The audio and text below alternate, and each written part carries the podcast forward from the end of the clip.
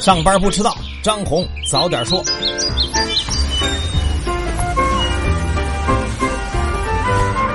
各位听友早，今天是十二月十一号星期二，欢迎收听今天的张红早点说。上来呢，还是说孟晚舟。在北京时间凌晨两点，孟晚舟的保释听证会在加拿大温哥华继续开庭。双方律师呢，针对孟晚舟在保释以后能不能受到足够的监督，是不是会出现保释期间逃跑的情况，展开了激烈的争辩。对此呢，孟晚舟的律师提出了价值一千五百万加元，约合七千七百三十四万人民币的保释金，其中包括现金和温哥华的两处房产。而她丈夫能不能作为担保人，也成了控辩双方的一个焦点。至于足够的监督呢？孟的律师给出了 GPS 定位、人工监督、活动范围等等多个保释方案。现在呢，听证会还在进行当中，听友们可以去财新网关注最新的动态。结果如何呢？现在还没有定论。不过，由于孟晚舟被拘押的这个时间点和中美刚刚恢复的经贸磋商相近，不少投资者呢非常担忧，这会不会影响到处于关键阶段中美贸易谈判呢？双方的贸易官员呢也都一直在被问到这个问题。白宫的多名贸易官员呢对此一致认为，这件事呢不会影响正在进行的中美经贸磋商，并表示中美贸易谈判和孟晚舟被扣是两件独立的事件，二者呢并不相关。而我国商务部的发言人，在事件曝光后的第一时间回答是还不掌握具体情况。不过，在上周末呢，我国外交部呢已经分别召见了加拿大驻华大使和美国驻华大使，提出了强烈的抗议。昨天呢，也是世界人权日，所以呢，有人在外交部的例行记者会上就问到：中方说的孟晚舟人权遭到侵害，具体是哪项人权？外交部发言人回应说，根据中国和加拿大的领事条约规定，加拿大方面在对孟晚舟实施拘押的第一时间就应该向中国驻加拿大使领馆进行通报，但是中方并没有第一时间从加拿大政府得到这样的通报。现在媒体上呢也有一些披露和细节，包括孟女士在被拘押的过程当中对她采取的一些不人道措施，还有呢对她提供的医疗方面的这个保障根本就没有到位。昨天发布会上呢，还被问到一个问题，就是日本政府决定将华为和中兴的产品排除出政府采购清单。外交部发言人表示，中方已经通过外交渠道进行沟通了，中国企业在日本的正常经营活动不应当受到任何歧视性对待。接下来呢，说一对老冤家，高通和苹果。昨天晚上呢，高通公司宣布，中国福州市中级人民法院已经初步裁定，禁止苹果公司在中国进口和销售部分型号的手机，包括 iPhone 6X 到 iPhone Ten。高通喊话苹果，要求他立即停止针对高通两项专利的侵权行为。据了解呢，被认定侵权的两项专利呢，主要是关于触摸屏上调整照片大小和管理应用程序的两款软件专利。苹果公司对此回应说，试图禁售苹果的产品是高通公司的又一项绝望举措。中国消费者仍然可以购买所有型号的 iPhone 产品，他们会通过法院寻求所有的法律途径。受到这事的影响，在美股开盘前，苹果股价一度跌了超过百分之三。不过，也可能苹果的回应起到了一些效果，最终呢微涨了百分之零点六六。我只有一个疑惑，就是福州中院的判决会不会在全国都适用？我们再来说说年轻的国企高管，大家应该记得，前段时间呢，西安有千亿国企，全都是八零后、九零后来掌舵。这事过去不久，最近山东省淄博市也出现了同样的情况。十月六号，有记者呢从淄博市临淄区公有资产经营有限公司的中期票据募集说明书上发现。这家总资产达到一百三十二亿的国企，九名董事、监事、高管竟然都是八零后、九零后。而且值得一提的是，截至今年六月末，公司在岗职工一共六十一人，这些人的年龄都在三十五岁以下。也就是说，这家国企上上下下全部都是八零后、九零后。对此呢，十二月九号，淄博市临淄区市委宣传部在官方微博上表示，已经成立了工作组进行调查。至于调查结果如何呢？现在还不知道。不过对比此前千亿国企的那个处理结果，这家百亿的处理结果恐怕也就是罚酒三杯。但是这种事连续出现，背后是不是会有相同的原因呢？接下来来说说萧条的土地市场。虽然在年末呢，不少地方政府都在放量的供应土地，但房企购地的意愿却明显不足。根据华创证券的研报显示，十一月份土地成交和供应的比值仅为零点三九，创下了年内的新低。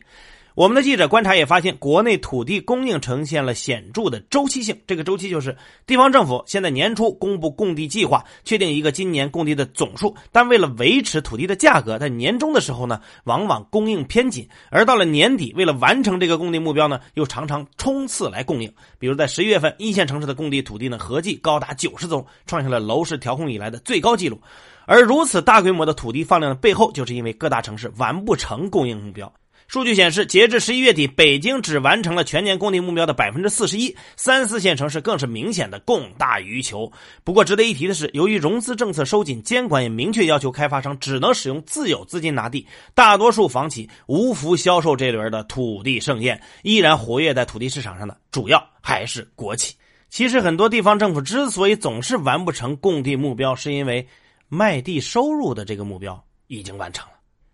临近年末，冲刺一下呢，也是为了业绩的盘点。最近呢，处于多事之秋的影视行业也想挽回一下颓势，尤其是前段时间刚刚换了优酷总裁的阿里大文娱，在十二月十号开盘前，阿里巴巴宣布打算以十二点五亿港元增持阿里影业股份，持股比例将由目前的百分之四十九升至百分之五十点九二。阿里影业认为，认购资金将改善负债状况，并在有潜在收购机会时有能力进行并购。受此消息影响，阿里影业最高涨到一点三四港元，创今年新高。不过收盘的时候呢，有所回落，最终涨幅是百分之四点八八。这边阿里有了动作，那边补跌许久的万达电影也在昨天晚上披露了最新的数据。数据显示呢，今年一到十一月累计票房达到八十七点九亿元，同比增长百分之十三点六，累计观影人次同比增长百分之十三点一。放出来的都是好消息，年末呢，也许能把股价都弄得漂亮点。接下来是两个汽车行业的消息。昨天呢，福特汽车宣布，大中华区市场及销售副总裁、全国销售服务机构总裁李鸿鹏将于今年年底正式离职。离职的原因是身体和家庭原因。不过呢，负责市场和销售的高管离职，多少跟卖的不好有关。数据就显示，今年十一月长安福特的销量同比暴跌百分之七十，只有二点四万辆。今年累计的销量也只有三十五点九万辆，跌幅同比也超过了百分之五十。不过销量不好的并不只是福特，宝马今年的销量也比较平淡。今年一到十一月呢，宝马品牌销量超过五十五万辆，同比呢只增长了百分之七点七。不过只要不是暴跌就有底气。宝马中国的总裁刘志表示，实现了年初的既定目标。不过，今年中国汽车市场的表现确实低迷，在新车销售见顶和宏观经济等等多重因素下，今年一到十月，中国汽车累计销量下跌了百分之零点一。尽管是微跌，但意义重大。今年汽车整体销售的同比负增长几乎成了定局。好，接下来关注今天的财新说，解决民企融资难，出路何在？深圳市原副市长张思平认为，从治本的角度来看，要真正解决民营企业融资问题，支持民营企业的发展壮大，根本上还是要靠进一步深化国有企业改革，从制度上、体制上、机制上，真正解决民营企业发展中的融资问题。张思平就指出，之所以银行体系中会发生大规模的资金错配的根本原因在于，国有企业和民营企业处于不平等的竞争地位。当一个国有企业经营出现困难或者资金发生风险的时候，从中央到地方的各级庞大国有资产管理系统，都会成为消化银行贷款风险的重要屏障。而且，政府实际上成为国有企业贷款的最后买单人，没有哪一届政府会让一个国企在自己的任期内关闭。因此，银行出于自身的利益考虑，也总会倾向于选择国有企业。用刚才外交部的话，就是任何企业都不应该被歧视性对待。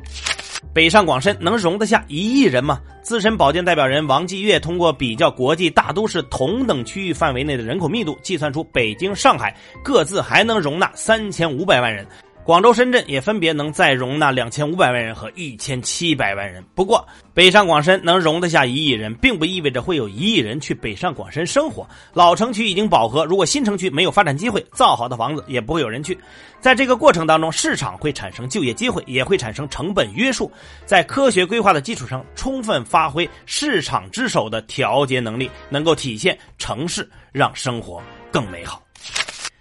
十一月份的进出口均低于预期，贸易走弱是因为加征关税吗？瑞银亚洲经济研究主管汪涛认为，加征关税并非主要原因。汪涛分析发现，关税生效后的确会对相应产品的出口造成明显的拖累，但不同货物影响的弹性各不相同。如果某类产品美国对华的进口依赖度很高，中美双方可能共同分担关税提高的成本。另一方面呢，没被加征任何关税的产品对美出口同比增速大幅提高，可能既有由于企业继续提前出口，也来自出口商采取了一些规避关税的措施。他判断呢，未来美国对被加征关税产品进口的审核呢可能会收紧，而且关税被进一步上调的风险呢依然存在。这意味着未来对美国出口可能会面临更大的下行压力。预计二零一九年出口将大幅放缓，成为拖累经济增长的最主要因素。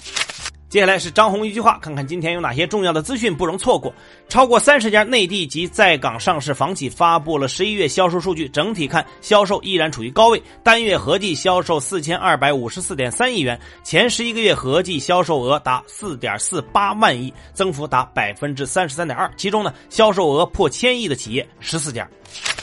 自十一月份以来，已经有数十家房企发布境内融资公告，总规模超过千亿元。而在房企融资回暖之际，房地产信托的参与度也在不断的提高。十一月份，四十家典型上市房企信托贷款融资金额比十月份环比上涨百分之六十二点三，个别房地产信托项目成本突破百分之十五。受四季度炼厂囤货和保障冬季取暖用气的影响，十一月份原油进口量同比上涨百分之十六，天然气进口量同比上涨百分之四十。央企振华石油控股有限公司正式接盘中国华信阿布扎比油气资产。中国公司共持有阿布扎比陆上公司石油区块百分之十二权益，合同期四十年。振华石油将在技术管理、资本市场和供应链等给阿布扎比国家石油公司提供支持。联合国气候变化大会上，美国、俄罗斯、沙特阿拉伯、科威特四个主要石油生产国对 IPCC 报告仅选择了注意，而不是欢迎。澳大利亚在辩论中保持沉默，震惊了出席联合国气候大会的代表，气候谈判陷入混乱。当地时间十二月十号，英国首相特蕾莎梅突然宣布将寻求推迟原本定于十二月十一号举行的脱欧协议草案下议院投票，但目前仍不确定特蕾莎梅是否有权利单方面决定推迟投票。最后是国际资本市场最新消息，美股上演大逆转，道指涨幅百分之零点一四，报收于两万四千四百二十三点二六点。盘中一度大跌五百点，标普五百指数涨幅百分之零点一八，纳指涨幅百分之零点七四。科技股引领反弹，Facebook 涨百分之三点二二，微软涨百分之二点六四，苹果微涨百分之零点六六。国际原油收跌，WTI 一月原油期货跌幅百分之三点零六，报收于每桶五十一美元。布伦特二月原油期货跌幅百分之二点七六，报收于每桶五十九点九七美元。好，以上消息来自于我们财新网、还有新华社和三大证券报。各位安心上班。好好挣钱，咱们明天见。